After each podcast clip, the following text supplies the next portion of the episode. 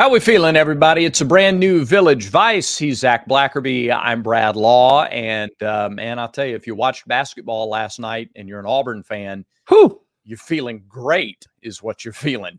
Um, we're going to talk more about that in a little bit, but just as a just as an introductory thought, Zac, that was we've literally never seen anything like what we saw last night at Neville Arena. I mean, it was uh, it was a butt whooping for sure against a really good South Carolina team and a team that everybody thought was kind of trending in the right direction. They still might be. I think they're still a top four or five team in the conference, but Auburn uh, Auburn silenced a lot of doubters last night. But yeah, we'll touch on that in a little bit. All right. First things first. Uh, the Texas athletic director on Wednesday came. Actually, he made the comments Tuesday okay. um, shed some light on the SEC moving toward, working toward setting their goal as a nine game conference schedule in 2026. Mm-hmm. So I thought mm-hmm. it was interesting. He said it's probably another eight gamer in 25, which is interesting to me that we can't get that worked out earlier, but whatever. Uh, but that by 2026, I think it's likely now because he's made these comments, we're going to see a nine game conference schedule. Yeah, which is the way it felt like it's been trending for a while. Mm-hmm. I think that's what gives you the best opportunity for more great games. I'm all for it. I'm all for as many conference games as possible. I know there's a, a limit where it doesn't make sense, whether it's from a health standpoint or from a from a money standpoint, or you need buy games or whatever. Like I get it, but we were told for forever adding an SE, an extra SEC game would be detrimental. And then the COVID year happens and everybody played 10 and it was fine. So uh, I'm, I'm all for nine. Heck, if they wanted to try to play 12 somehow, Brad, I, would be for it. I want as many SEC games on the schedule as possible. Well, what are the residual effects? Like there, there's a lot of different arms to this conversation. Let me let me take the the fan and expectation arm of it first. How does it impact or does it impact fan expectations? For your consistent average record. If you're playing an extra conference game now, so let's say a game like, with all due respect, Akron, Kent State, somebody like you, you bring in a MAC school. It's not an FCS, yeah, but it's not a power conference opponent. The San Jose States of the world, those games go away, and now you have another conference game on that slate. Well, now let's say your average win total dips, I don't know, half a game over the course of four years. Sure. Do fans expect more or are they okay with less? Like, how does the shift, how does that extra game affect fan expectations, do you think? Yeah, I, I don't know. I think it might take a little bit of time to calibrate, but you know, I I, I don't think if if the SEC moved to nine games, I don't think you're replacing the Akron game. Mm. I think you're replacing like Cal's game, you know, Auburn's game against Cal mm. this year. I, I, don't I, would be a little surprised, Brad, if they did nine SEC games and then you also had to get a P5 opponent. That yeah. would be surprising to me. I'm for it. I'm all for it, but I don't think. I think the schools that are kind of eh, kind of iffy on adding that extra game, I think their bargaining chip will be okay. Well, let's get rid of this P5 thing. Yeah, and look, that's probably like a school like Vandy. Like, okay, well, like let's let's don't you know Let's don't get beat up by some non SEC team every year. Uh, I think that's how they would probably be more okay with the pivot. Yeah. That's interesting, but I'm I'm looking at uh, like the Big 10 for example. They've okay. had a 9-game conference schedule for a while. Michigan's schedule is the first team I pulled up because they're the reigning conference champion and sure. I worked with Michigan for a while, so I, I don't know, they were just first You love Michigan. I, I, I got to tell you, I don't mind Michigan. Yeah. You go to bed thinking about Michigan. you wake up thinking about Michigan. That's fine. Good for y'all. Congrats, congrats on your national championship. For the first time ever, you've gone a little too far. You've been a little too extreme. Got it. Um, but their non-conference games, East Carolina, UNLV, Bowling Green, this past year hasn't always been that way. They've had series with Notre Dame and then had nine conference games. I mean, we've it, it is very interesting, though, to think about an SEC team and what the norm becomes. Do you see nine conference games, then UNLV, East Carolina, and Bowling Green? On the and, and is that the game that you see going forward? I do think that's interesting. I do also think that playoff implications may mean more directly than overall records when it comes to the fan base. You're playing nine conference games, fine, yeah. eight or nine. Are you getting into the 12 team playoff now and then, semi regularly, regularly? What becomes the scale for what success is? Well, in the expansion or potential expansion of, you know, going from nine S eight, eight from going from eight SEC games to nine, it makes more sense now that there's more wiggle room as far as, you know, I mean, the standard of what a college football playoff team is dropping is yeah. going from four to 12. It's easier to do it now. And we've talked about this before, but if you're a, if you're a 10 and two SEC team, you're probably in now. Mm-hmm. You're probably in now. And if you have the right three losses and other things happen, a good nine and three team has a shot. Unlikely, I think, but they do have a shot if things fall the right way.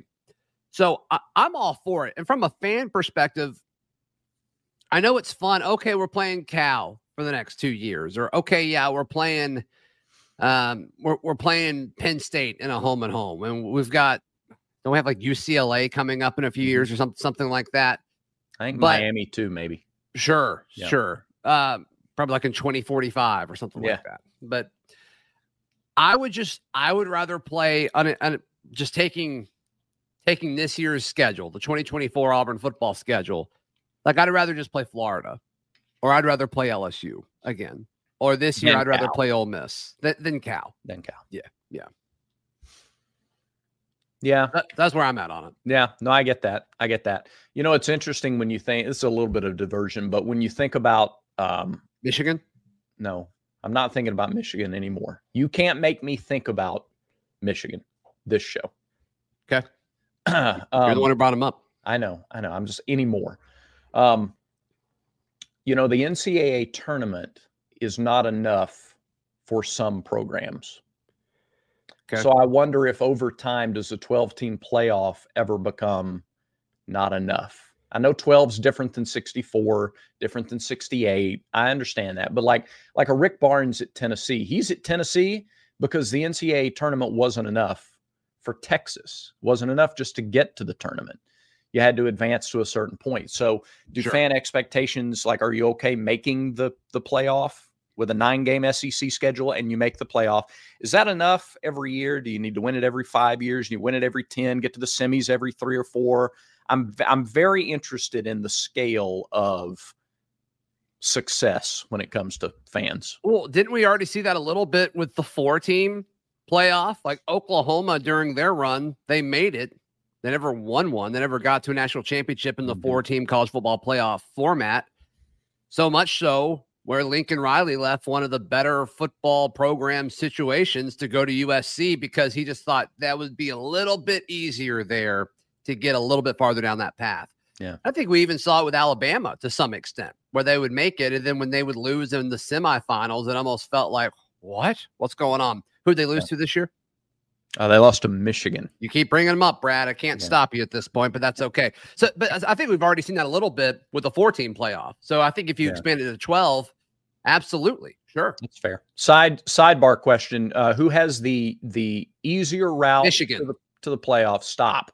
Sorry. And who gets there? It's a beautiful helmet, though, isn't it? Anyway, um, so USC in the Big Ten going forward, or Oklahoma in the SEC going forward over the next 10 years, which program is more successful? Who was the first one? Oklahoma, you said Oklahoma in the SEC. Oklahoma in the SEC or mm-hmm. USC in the Big Ten? USC in the Big Ten. Okay. Why?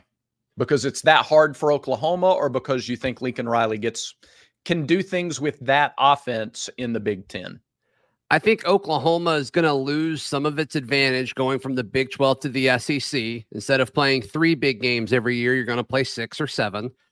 I think with USC, I think there's a lot of programs that are kind of in flux to some extent. Like, I married into an Ohio State family but like I don't think Ryan Day is a good coach. Mm-hmm. And right now I think they're in the best position in the Big 10 to to win a national championship. Oregon's interesting. Washington's interesting. We'll see how they reload after losing their coaching staff, but I just I think USC with what it has access to and its path in front of them and the teams that they have to beat, I think I think USC is closer as far as like status and the ability to acquire talent to Michigan and Ohio State than Oklahoma is right now to Alabama and Georgia. Yeah. Okay.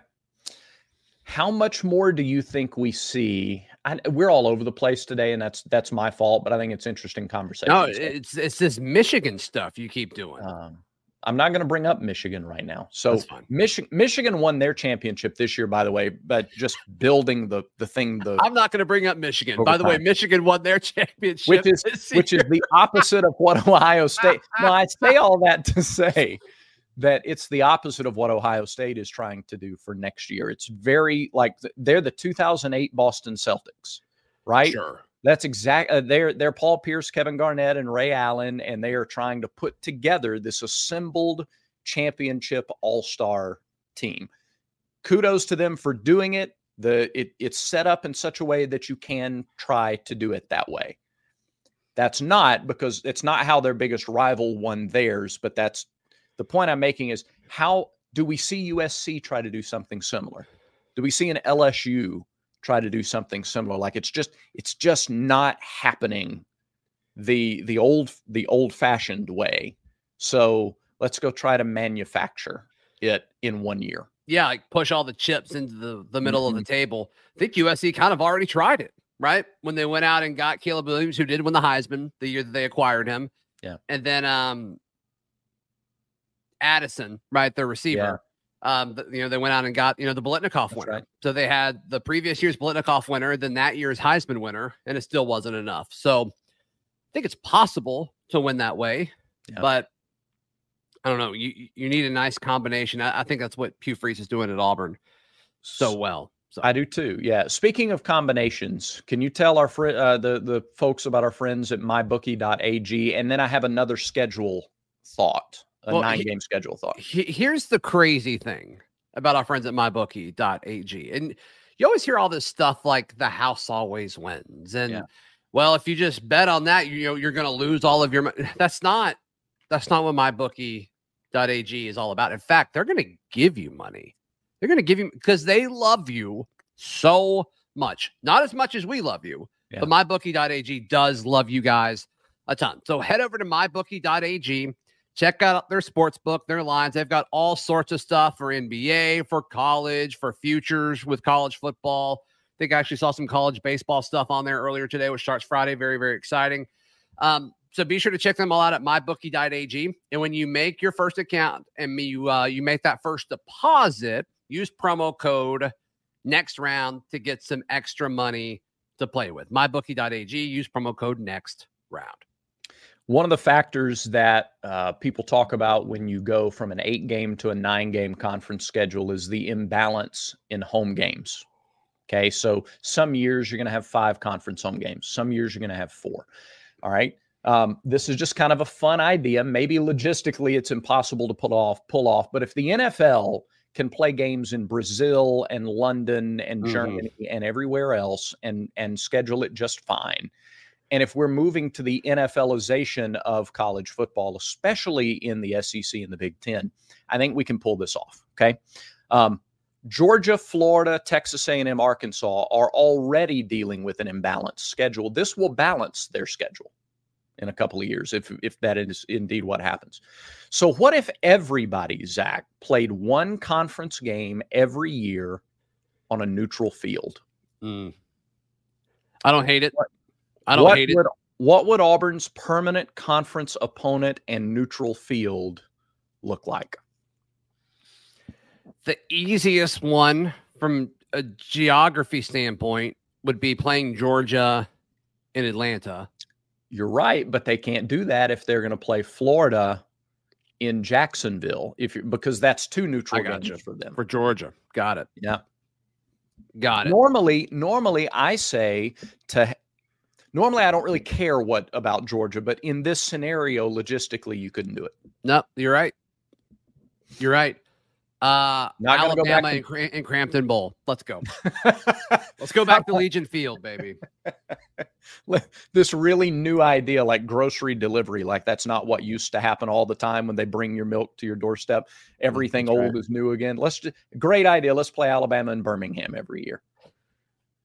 Gracious. Um, well, I'm trying to think of one that's better than that. And I, right. like, yeah, go ahead.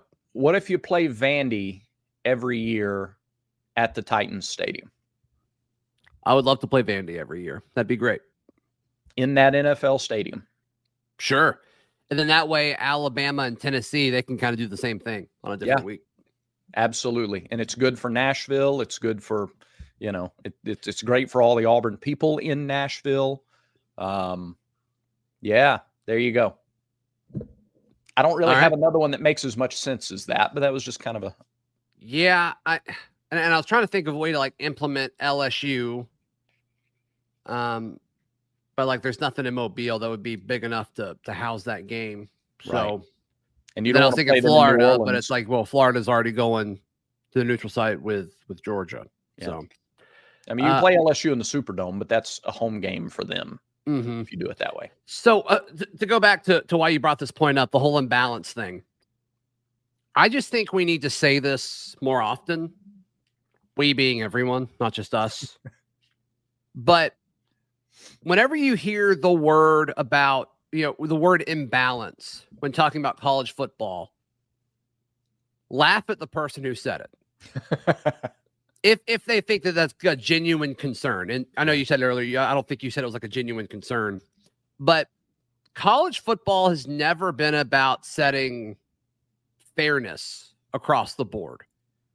This whole like search for parity within the sport, it's a joke. Like that's not what it is. And that's kind of what makes it so much different than everything else. And when people talk about college football and, and what they describe is why it's better than the NFL and all of that, like it's there's a quirkiness to it.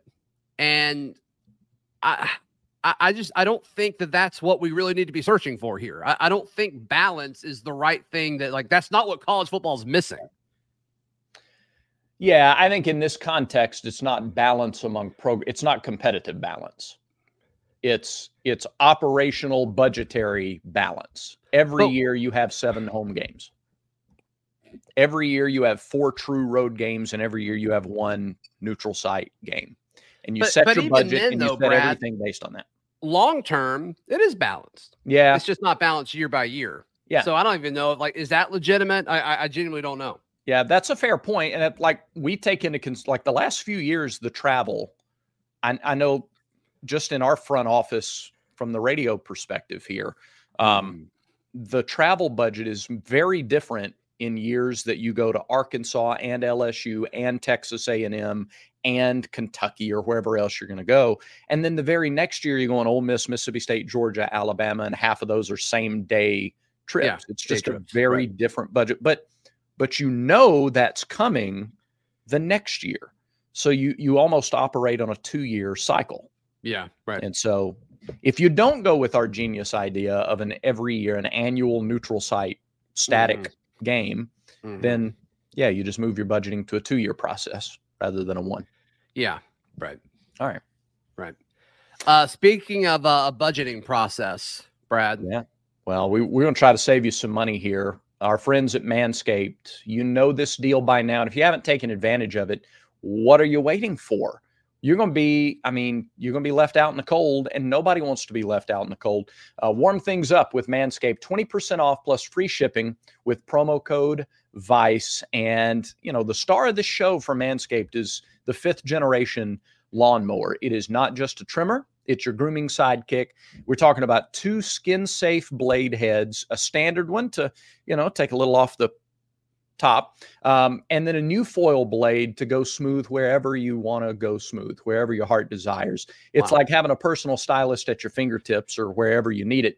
And did we mention that it's waterproof, Zac? It is a, a trim Game changer. Shower. It's huge. Trim in the shower is the only way to start the day. Tell them about the light, Brad. it's got, well, the LED light. It's the brightest LED light yet. And uh, it's also, you can get it by itself or you can get the Lawnmower 5.0 as a part of the Performance Package 5.0, which includes the uh, nose and ear hair trimmer, the aftercare products, the crop soother ball aftershave lotion, and the crop preserver anti chafing ball deodorant. That and so much more at manscaped.com. The best in men's grooming. Use promo code VICE for 20% off and free shipping. Wow. So Auburn destroyed South Carolina. Yeah. That was fun. You've never seen anything like it, literally. It is the largest victory over a ranked opponent in program history. So and I imagine that'll last a while. I mean, 101 to 61, that's insane. I remember coming to the building I'm in right now, Beard Eaves Coliseum, and watching what? the the 99 team. No, the games weren't in black and white, they were in color. Um, watching the 99 team just destroy everybody they played here. Um, but not a ranked opponent by 40. We no. saw Walker and Jabari just two years ago run through the league, but not by 40 overranked teams. Uh, that was simply, I mean, they the word the most points South Carolina had given up before last night in a game was 77. That's that is that's absurd. So it's not like it's it's impressive that Auburn scored 37 more points than what they allow per game on average but to score not four, but 24 more than they had allowed in a game, in any one game. It's, I think, anyway, and I try not to be hyperbolic with stuff all the time, but I, I think that's a, the kind of game to respond to the Florida game that way. Mm-hmm. And we're not going to minimize South Carolina. Now, I don't know that they finish top four. They will absolutely finish top half, and they may still finish top four. Yeah. But I think that's the kind of game you look back on and go, that that it was really critical for the team to respond in that way. And it shows you that, yeah, we've thought all year they're capable of really special things that haven't been done. This team has now done a handful of things that had not been done before. And this is the latest one of them. Yeah, I mean, I think that's well said. I think that's well said. There's been so many comparisons from this year's team to the the 2018 slash 2019 team that made the Final Four run. And look, this is a team that that team went into lec or they got destroyed by Kentucky. Yeah, on the road. And then after that, they played their best ball of the season. And obviously, it's just one game. Mm-hmm. And what the team did last night is different than what that Final Four team did. They went to Georgia and uh, in fact barely won. Nearly lost. Yeah. yeah, needed needed a Chuma three. Yep, good memory. Yeah, and but you know they, they just continually found ways to win. But it's hard not to think about that a yeah. little bit, where it's like, okay, we've seen this Auburn team get whooped on the road now twice or underperform drastically on the road twice. And it's like, how did they respond? Really, three times if you want to put App State in there. Mm-hmm. And every time they've responded really, really well. So yeah that was encouraging. And obviously, with Kentucky coming to town on Saturday, that um, I don't know if they take care of business on Saturday. That uh, that the road to where you want to be gets a lot clearer. You know what's a really strange question to, to or, or sentiment to think about with Kentucky coming in Saturday? Oh, there's a lot. Be, there, be, there, could be a lot here. Where are you going with this? That's true. But here's the one I'm going to throw out there at Michigan? you. Okay. Is is it wild to think that Auburn has to guard against a letdown Saturday against Kentucky? Against Kentucky. If was on the road, I'd give that to you. With it being at home, I just No, I'm not saying they will. Yeah. But think about it. You come off a 40 point win mm-hmm. over a over the 11th ranked team in the country and now you have the 22nd ranked team in the country who is who is so far flown under their expectations. I now in I, conference play for sure. Yeah. yeah. Now I do think the fact that it's Kentucky, like the the that does count for something.